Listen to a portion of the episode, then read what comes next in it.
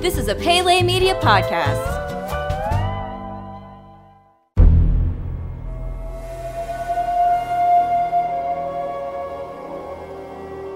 Welcome back to Jurassic Park Minute. Jurassic Park Minute is the fan podcast that chronicles and overanalyzes the classic 1993 film Jurassic Park minute by minute. I'm Kyle. I'm Brady. And today we're here to bring you minute number 60 of Jurassic Park. Brady, we've made it to a full hour of Jurassic Park. I know, I know, and I can't believe it.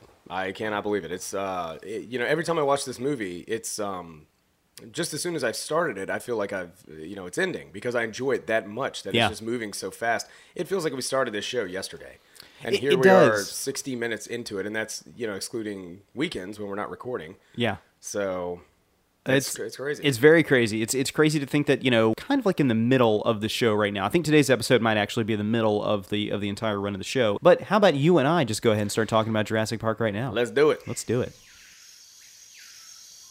In the previous minute, we saw Dennis Nedry's escape plan go awry when he slid off the road and crashed into a sign giving him directions to the East Dock. At minute number 60, Nedry picks up the sign for the East Dock and notices that the directional arrow has been knocked loose.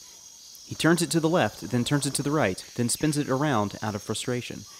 At 6008, we cut to a shot of J. Robert Oppenheimer, one of the inventors of the atom bomb, with a drawing of a mushroom cloud and the words saying, Beginning of the Baby Boom, taped to Nedry's computer monitor. The camera pans right to show a security interface window. Ray says, Access main program, then Access security grid. Ray is attempting to get access to Nedry's security changes. His cigarette has burned down all the way to its filter. At 60 minutes 18 seconds, we cut back to the program which reads permission denied, dot dot dot, and dot dot dot. You didn't say the magic word. The phrase fills the screen. The camera then pans left to show Nedry's third monitor, which now has an animated cartoon of his face wagging its finger and repeating, You didn't say the magic word, over and over. Ray screams, Please, goddammit, I hate this hacker crap. Hammond pulls a phone over to Ray and asks him to call Nedry's associates in Cambridge. Ray picks up the phone and begins to dial. At 60 minutes 35 seconds, Muldoon walks over to the desk. Ray looks up and tells Hammond and Muldoon that the phones are out as well. Hammond leans on the desks and asks Muldoon where the vehicle stopped. 60 minutes 43 seconds, we smash cut to a shot of the same goat from earlier sitting in the rain, chained to a post. The camera pans over to show Grant talking to Gennaro in the rain. Grant then closes the door and runs back to his vehicle. And thus ends minute number 60 of Jurassic Park. Uh, so in this minute, I think we get one of the most repeated lines from the entire Jurassic Park franchise, and that, of course, is "Uh, uh, uh you didn't say the magic Yep. word" over I- and over. I have a good friend, uh, and of course we, you know, we're the same age. We grew up just everything Jurassic Park this, Jurassic Park that, everything was, and we would go around school when we were like eight, uh, Mm-hmm. saying that line again and again and again. So for his birthday a few years ago, I got him a shirt that had the Jurassic Park logo, but instead of the T Rex, it had a Nedry like waving his finger, and it said, "Uh, uh, uh, you didn't say the magic word" over and over again. So Yeah, that's, uh, it. Kind of shows the um uh, the two different like cultures at work here: the computer hacker and the computer engineer, and how they are very different personality types. You know, like uh, Ray is uh, kind of this overseer who's looking at it, not just the computer security systems, all that stuff, and then Nedry's the guy who's into the code and everything. And the, those two cultures are clash a lot. You know, the the hacker type is a little bit more kind of like uh, punk rock, and not to say that Dennis Nedry really Yeah, looks punk yeah. rock in the movie, but I think that at that point in time, a computer nerd was a fat guy who sat at a computer and you know ate nothing but donuts and drank soda like Jolt all day long. Like Yeah. see there on his desk. Uh, The computer hacker today, uh, you know, right now we're actually in a period of a lot of computer hacking controversy. I think it was Cozy Bear, the Russian hacker who stole a lot of stuff uh, from the DNC and gave it to Julian Assange and WikiLeaks. That's you know we this computer hacker stuff is just, it's everywhere right now. It seems like every day I get an email from somebody like, "Hey, we're uh, you know your your your account got hacked on this website that you signed up for ten years ago, and now your security code that you used then that you used for everything is now uh, you know not secure anymore. So change all your passwords. Well, you know, why does everybody got to do that? ha- hackers uh, also are able to keep security systems on their toes by looking up exploits and kind of you know looking at them and saying like, hey, this is. Uh, uh, you know, a lot of them end up getting hired by the government also to become hackers or security companies as well. If they're able to hack something, that's a good way to uh, get a job, uh, you know, showing exploits and security systems and stuff like that. So, but this was kind of at the when an age that computer hackers were still kind of a new thing to the general public, you know. So Michael Crichton was trying to pull that into this novel. Jurassic Park has, of course, Lex calls herself a computer hacker too. You know, it's a Unix system, that whole thing. but um, you know, one of the things that's funny here is Ray keeps saying things like. Uh, uh, access security password, access security grid, and the words on screen are not corresponding with what he's saying at all. Yeah. And you know, it's funny that um, you didn't say the magic word is like one of the more quotable lines from the movie. The other most quotable line from the movie is probably Dodson. Dodson, we got Dodson here, so they're both coming from Yeah, Nedry. Nedry, Yeah, yeah. yeah. Uh, so the picture of the guy. Uh, yeah, J. Robert, uh, uh, Robert J. Oppenheimer. Yeah. That's right. Who created the atomic bomb? He was one of the members of the Manhattan Project, who were the guys who right. got together by the United States government, were hired to kind of the scientists put together the atomic bomb, uh, which is the what, we, what we- what the United States dropped on Hiroshima and Nagasaki. Robert J. Oppenheimer is of course famous for quoting the Bhagavad Gita. Uh, after seeing the atomic bomb drop and saying, "Now I am become death, the destroyer of worlds." Yeah. So, I'm curious, what do you think the tie-in is by having this picture on the computer to think- Nedry? Uh, well, clearly Nedry's kind of like celebrating the whole thing with the. He's got like the little boom and the mushroom cloud drawing next to it, and then he's got the you know this is the baby whatever. He's idolizing this guy, which is kind of scary. Um, and it's not too in your face. I've never until I was researching this scene uh, a little while ago did I see all of those other little elements around it, like his post-it notes where he's just kind of I don't know celebrating this guy. I only ever saw the picture and Yeah. was always curious about who that was. So I was like, why does he have Mr. Rogers on his, his Hey, yes, desktop? what I've always thought. But that's one of those things like we found we ran into a lot in uh, Ghostbusters Minute. It'll give you these little elements or whatever, and you can go investigate them and see how it applies to the movie in your own interpretation. And Yeah. that's my interpretation: is that he idolizes the guy who, you know, caused a lot of destruction. Well, he is a guy who's causing a lot of destruction in, in the movie. I think that might be the tie-in thematically to it. But you know, it's really weird that you know Oppenheimer's not a person. I think that many scientists. I mean, yeah, yeah, I'm sure they do. They, they, you know, he's a, he's a smart dude.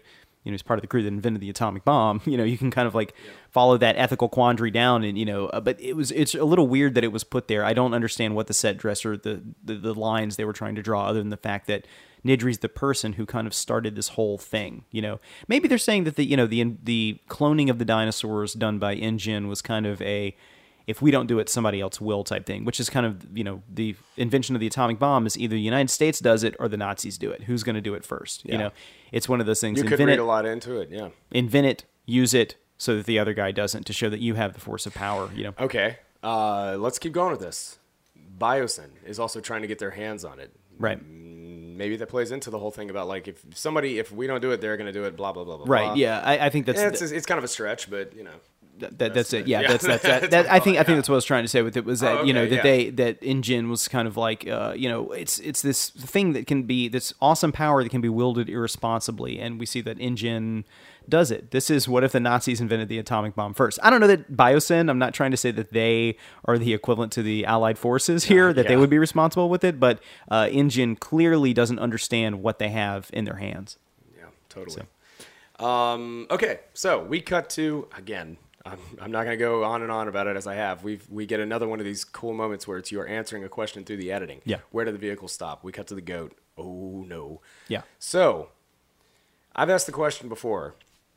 That goat came out of the ground, which means there is some kind of little storm shelter there, Mm-hmm. bomb shelter, uh, or a full set of utilidors like they have under Disney World, where it's, it's a whole system of tunnels that can take you wherever. My instinct probably would have been one to, well, first off, just curl up in the fetal position and cry uh, when the T Rex came out of the fences. But I think another good option would have been to try and make it to that little trap door. Mm-hmm. Maybe, but I would probably get over there and find that uh, it wouldn't open up after kicking Yeah. it, and then I'd be dino food. So- Yeah, but I, I think it is cool how they do have that system like they have underneath the Magic Kingdom that allows uh, uh, cast members to get from one side of the park to the other without being noticed by guests that are walking through the park. This is the way they like you know bring goats in and out so that they can be eaten by dinosaurs. You know this whole little trapdoor system. So that is it is kind of neat. But that goat, poor goat's also been out in the rain the whole time. I mean, I guess they don't really care because he's Yeah. he's food. He's about to be eaten by the Tyrannosaurus Rex. But I, like Lex, feel very sorry for the goat. And I say that as a person who also enjoys eating goat, you Yeah, know. right. But you do, you know, goats are so cute and they're funny, and you see them out there. Uh, I think. Go ahead. Go ahead. no, that that's it. You just see him out there, you know, just kind of like in the rain. I feel really sorry for him. I think one of the most unnerving moments in this movie, it's not in this minute, is when Lex, you know, looks out, you know, where's the goat? And then they show the, uh, or it's before that. um, when Tim is looking over there, and you see the change, Just swinging. swinging, Yeah. swinging, and it's just like you know what that means. You know, it's just that, uh, yeah. Yeah, it's the the, it's, the uh, Tyrannosaurus Rex eats very quietly. You know, like it just kind of Here's my snatches thing it up. on that, and again, we'll get to all this. So, you know, it's we- we're probably really not going to see this for the next couple of minutes, but whenever the Tyrannosaurus Rex is like stomping around and you hear her footsteps as she's like creeping along or whatever, and then sometimes you won't hear them, Right. uh, and sometimes you won't hear them. And I'm just wondering if I, you know, obviously, so for the sake of the movie, we're not supposed to know that she's creeping up right behind us, Right. Um, but I'm wondering if that's like a conscious thing on the on the dinosaur's part, if she is intentionally not letting herself be heard when she's She's in stealth mode. Yeah, Yeah. maybe so. Maybe I'm sure that like you know she smells the goat. She probably knows the goat's there. Can maybe hear it. You know, I, it's moving around at some sort because the movie tells us that Tyrannosaurus Rex's vision is stimulated by movement. So maybe she sees the goat kind of like laying down or just kind of walking side to side. But she's probably kind of looking at it with a you know a quizzical look on her you know her Tyrannosaur face. but uh, yeah, she just I think she's in stealth mode right now. She knows that it's it's not really going anywhere, and she has the the upper hand on this. So. Uh, but yeah, that's, Well, that's kind of a- all I've got for the minute. How about you? Me too. Yeah. So uh, yeah, again, uh, kind of a, a couple famous lines in this. You know, uh, uh, uh, you didn't say the magic word, and uh, we're hey, we're about we're about to get into the Tyrannosaurus Rex content of the movie. I This know. is uh, I know. We've been waiting. yeah, this is probably the most iconic section of this entire movie. But uh, yeah, looking forward to getting into that. Looking forward also to talking about it with Mr. Scott Corelli, who's going to be on this Thursday and Friday to join us uh, for those episodes. Those are going to be fantastic. You're going to want to look out for those. All right, folks, join us again tomorrow for minute number 61. I'm Kyle. I'm Brady. And until next time, hold on to your butts.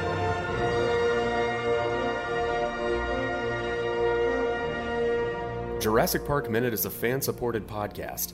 If you like the podcast, then leave us a review on iTunes. You can contact us at JurassicParkMinute at gmail.com and visit us online at JurassicParkMinute.com, Facebook.com slash Jurassic Park Minute, and Twitter.com slash Jurassic Minute.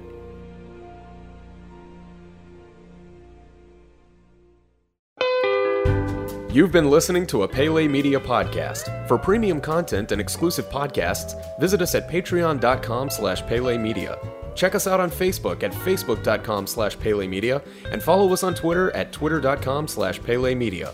Mahalo!